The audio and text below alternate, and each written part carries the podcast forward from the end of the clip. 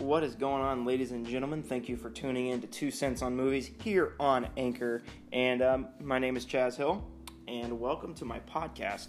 For those of you who might be returning listeners, I've had a podcast station here on Anchor for a very long time, might be about 2 years, I think, but I have not updated it in quite a while, actually. For those of you who don't know, I'm a college student, so kind of spent the last year kind of just focusing on that, kind of put podcasting to the side. But I'm approaching my last year, and I think I'm going to have enough free time to where I'll be able to make this a more ongoing thing that I will be doing here on Anchor. So I think I've got enough free time this upcoming year to really... To put some more focus on this podcast station here on Anchor. So I thank you if you're a returning listener, and for those of you who might be listening and tuning in for the first time here at this station here on Anchor. This is a movie podcast station. I'm talking about all things movies and really entertainment industry. You could talk about some TV here and there, but it's mainly going to be focused on films. So I've also got a YouTube channel, 2 Cents on Movies, so feel free to hop on there and check any videos out on there if you want to. And I've also got definitely a lot more active Twitter page, which is also at 2 Cents on Movies on Twitter. YouTube channel hasn't been updated in a little bit. I've got a good amount of videos on there, but the partner that I work with on that YouTube channel, it's kind of been hard for our schedules to match up the last year or so, but this upcoming year I think there's going to be a lot more content posted on that YouTube channel, so definitely subscribe, be on the lookout. It doesn't cost anything to subscribe, so you might as well do it anyway. There's some good videos on there, some good long-form video discussion reviews on movies on that YouTube channel, but definitely follow the Twitter page, 2 Cents at 2 Cents on Movies.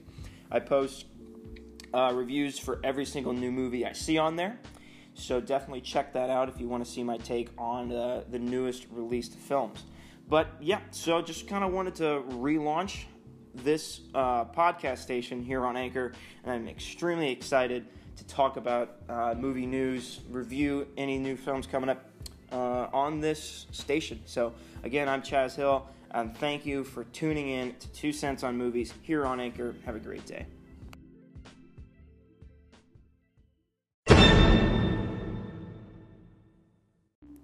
Alright, so the first thing I wanted to talk about today was the announcement by the Academy about changes to the Oscars broadcast.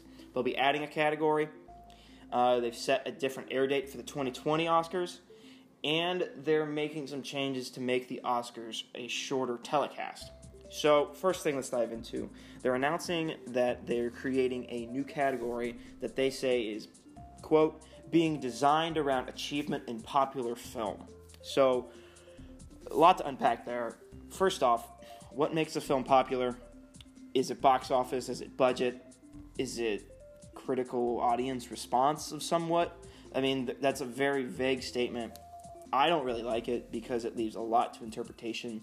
And I'm assuming, and this is what a lot of people are assuming, is that this is being done in order to avoid any controversy in the future, where you have a film like, let's say, Black Panther or Avengers Infinity War, which both premiered to great critical and audience responses and both made a ton of money and both were landmark films in the history of cinema.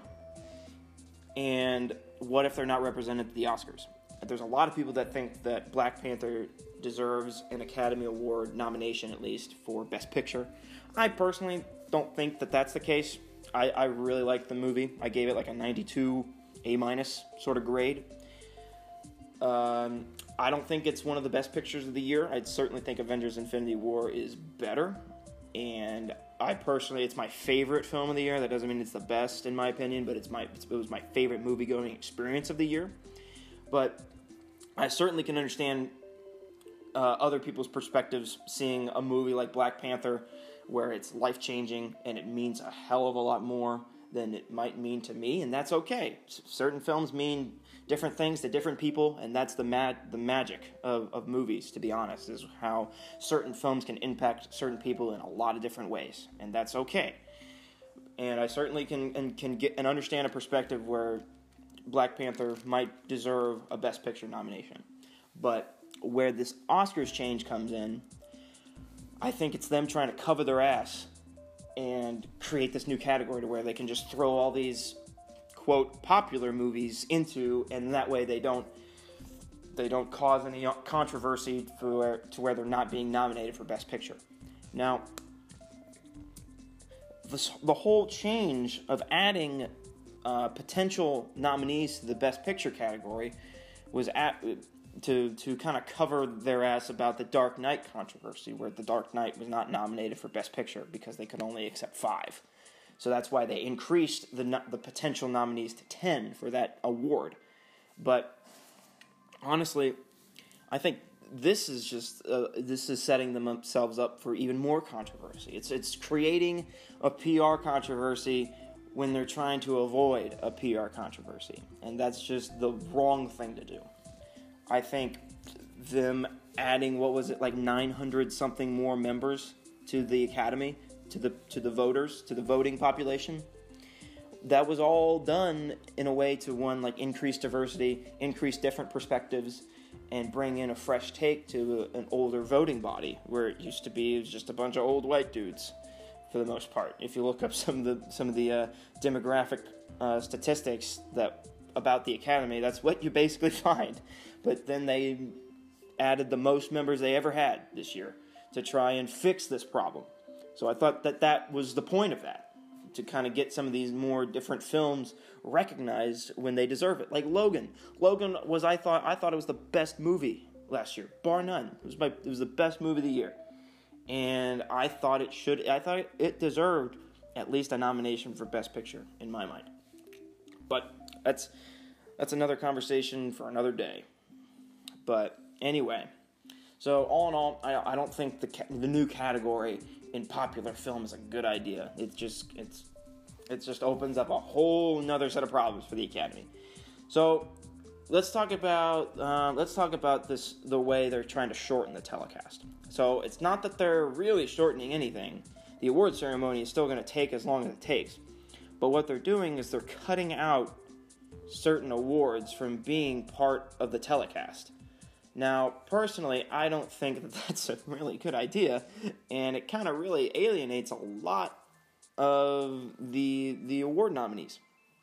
They're going to feel like their awards don't matter. If the rest of the country who's watching the telecast can't see, let's say you're a loved one who can't even see your family member accept the award that they win. Like, that's crazy to me. I'm in the camp where you should cut out the filler part of the Oscars. I've seen some people say you should cut out some of the musical performances. Maybe the only performer who performs is whoever's performing the winner of the best original song. Like, I guess that would make sense. I mean, that makes sense to me. Or you cut out some of the sketches. Maybe you cut down the opening monologue. You put more limits on speech time, where you only have a certain time limit for speeches. All those things make more sense to me than not airing the accepting of awards that the Academy deems not worthy, I guess. What they've said is that they'd still accept their awards in front of the audience, but these things would happen during commercial breaks. Which, I mean, it's great that they still get recognized in front of the entire, of the people, in front of the people attending the ceremony, but I still think that those awards still deserve some national and televised recognition. I mean, it's not like, I think there's certain awards that I think people care about more than others, obviously. Like, I feel like more people care about the Best Picture winner than Best Short Film, I would assume. I think that's a perfectly normal thing to assume, but that doesn't mean that those certain awards that might be deemed smaller don't deserve to be televised. So I'm not in favor of that. I am in favor of maybe shortening the telecast, but I think airing certain or having certain awards be accepted during commercial break, I don't think is the right move. Unless I could see, I don't know if any of you listeners watch races, like NASCAR, IndyCar, or maybe even, I think Formula One does this as well, to where during the race, they'll still have the race televised, but it'll be silent, and then it's still on the screen, but then a commercial airs in a different box on the screen. Maybe they could do some sort of thing like that, where the Oscar ceremony is still going on, and you can still see everything, but maybe a commercial is airing on the side in another box on the screen. Maybe they do something like that. I think that would even make more sense. Even if the people accepting awards are muted, but you can still see them, and maybe look up the speeches later with the audio, and then have the commercial airing on the TV in a different box with that audio playing. Maybe that would even make more sense than not even airing it. But let's move on to the final part of this that I wanted to talk about. The thing that I actually like is that they're moving up the air date for the 2020 Oscars. So this is not affecting the 2019 Oscars from the way they've said this in their release. But the 2020 Oscars will air on February 9th, which is earlier in the year. This is something that I'm definitely in favor of, because usually when the Oscars airs, it feels like a decade has gone by since we've seen some of these movies. Especially if, like, Get Out. Get Out was released in February of 2017, right? That sounds right. I believe so. And then, like, the Oscars, yeah, it was February 2017. But then the Oscars was, like, the week before that. And then we had to go an entire calendar year until it was recognized at the Academy Awards. And that's just bonkers. So I feel like they're giving themselves some more room for these movies. And then it still gives people enough time to see the movies, because a lot of these movies are limited release in, like, November, December. And then they go wide in January, because that's when I saw, like, Darkest Hour, Shape of Water. What were the other ones? I don't want to list them all right now, but that's when I saw last year's nominees, is in January, February of 2018. So I feel like this is a good idea. It still gives people enough time to see the movies if they want to see them. The Post was another one that I saw, but I like that. I definitely like that a lot, and it moves it closer to, like, the Golden Globes, so that way it's not a ton of time has gone by since the last award ceremony. They're kind of a little bit closer together. So that's something that I agree with, but that's the least controversial thing in this news release. So if you have any opinions on these three changes or any other changes you think the Oscars and the Academy should take and do and enact, feel free to call in and let's have a discussion about it. I'm really curious to what the general audience thinks about these changes and whether or not this will bring people in to watch the Oscars more, if there's a popular film category, or if it kind of alienates you and kind of makes you feel like this is a really bad idea and I'm not going to watch this. So please feel free to call in. Let me know. Thank you for listening.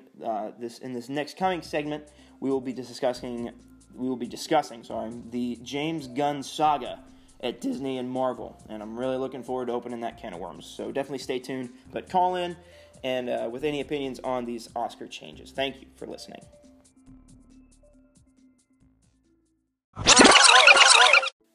Okay, welcome back to the final segment of the day.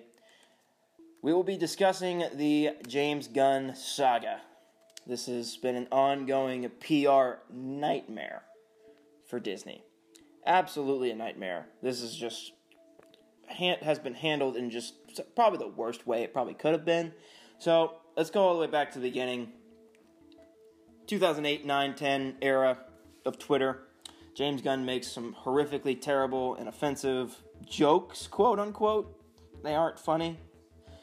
Tweets about pedophilia and just really weird stuff that was not okay and never will be okay and never was okay.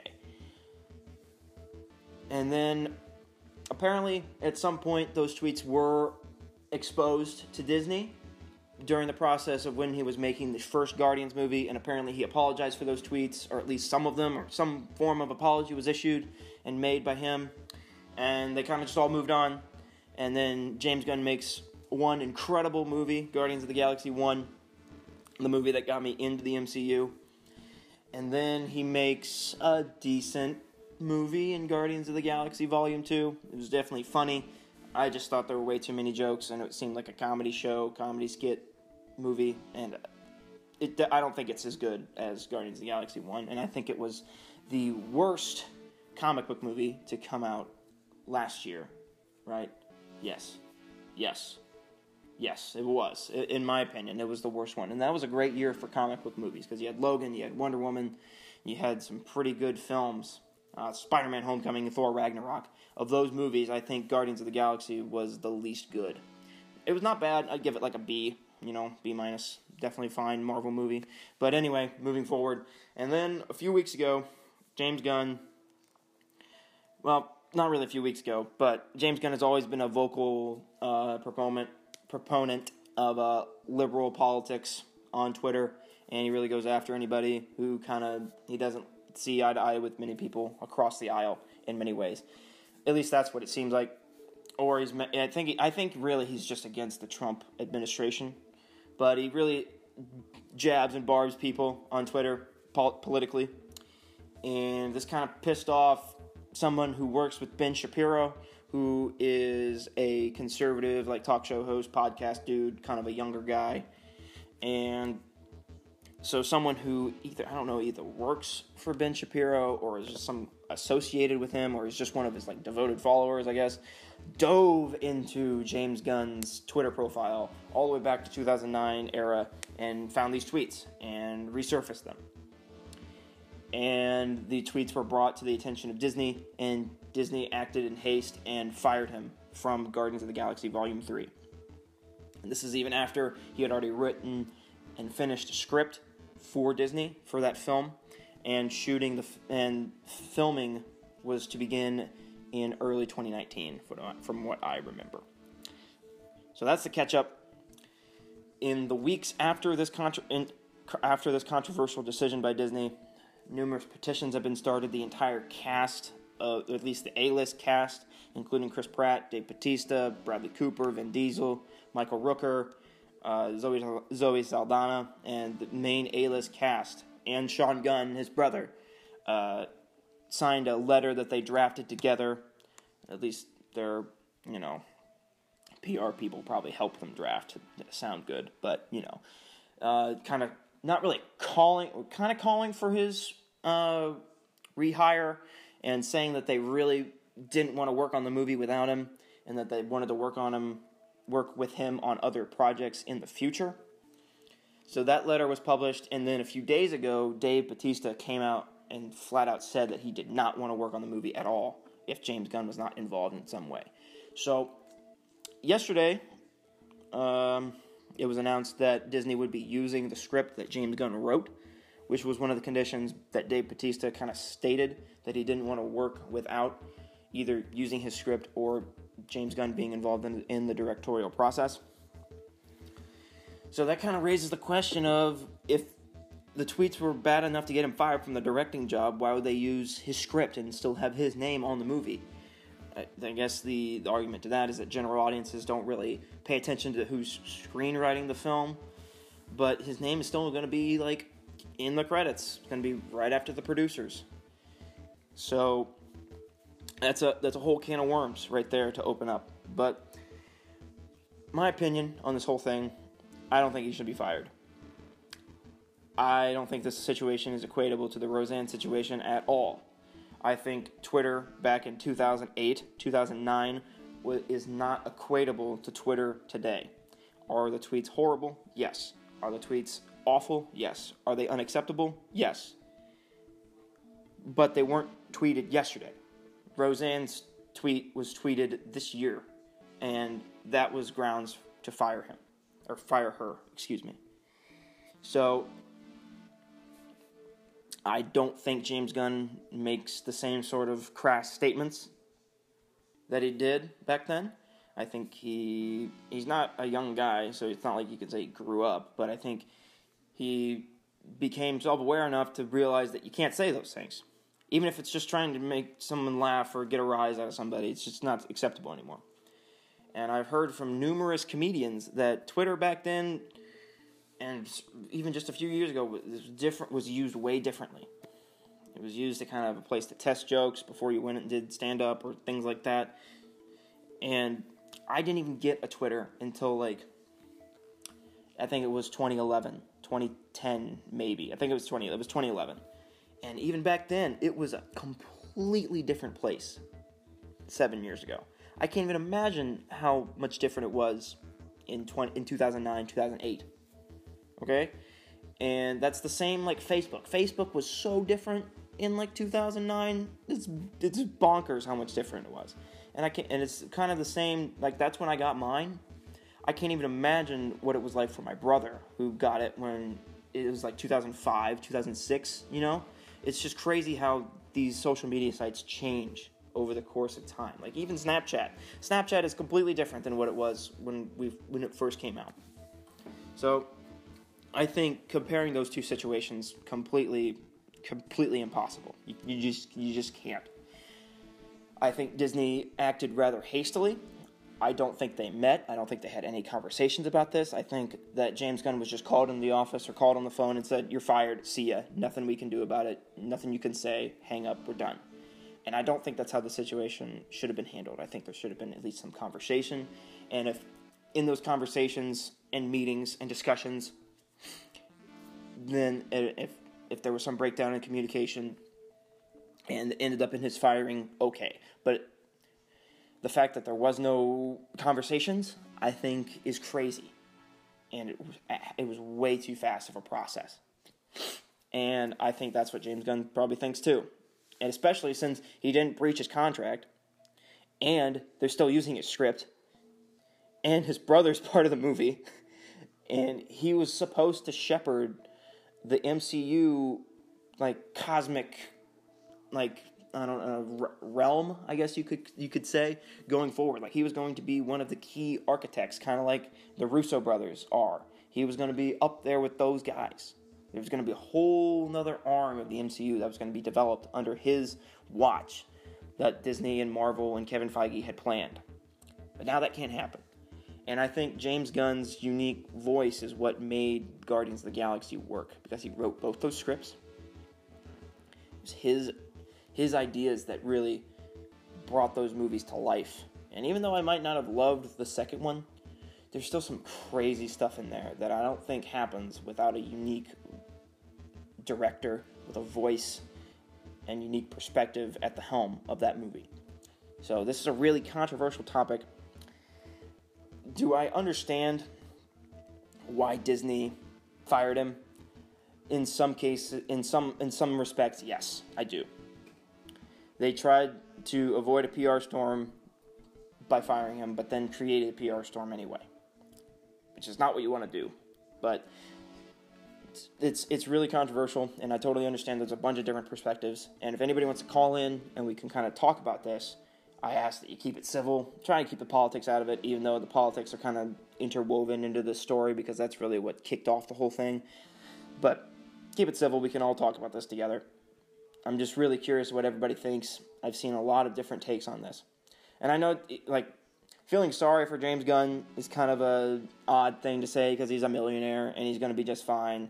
And he's going to be, if he doesn't direct Guardians of the Galaxy 3, he might direct other big, huge movies down the road because he's a very talented dude. And he's going to be fine. But I do feel sorry for him that this was his, like, big break. These movies. This is what brought him into the public eye for the most part because he was really a cult film director before this. And this was kind of his child, if you think about it like that. And it was taken away from him. And it was what he was the most passionate about. So I can feel sorry for him, but I don't. I know that he's going to be fine. He's going to keep working. Nothing like that. So, but yeah, feel free to call in. I think I've said my piece on this. Kind of had to stand on a soapbox there for a second. But it's all right. But yeah, thank you for listening today on 2 Cents on Movies. Again, I'm Chaz Hill. Those are the two segments that I had in store for today. So again, thank you for listening to the podcast. And check out the 2 Cents on Movies Twitter page and YouTube channel. Feel free to follow and subscribe to those. Again, I thank you for listening. Have a great day.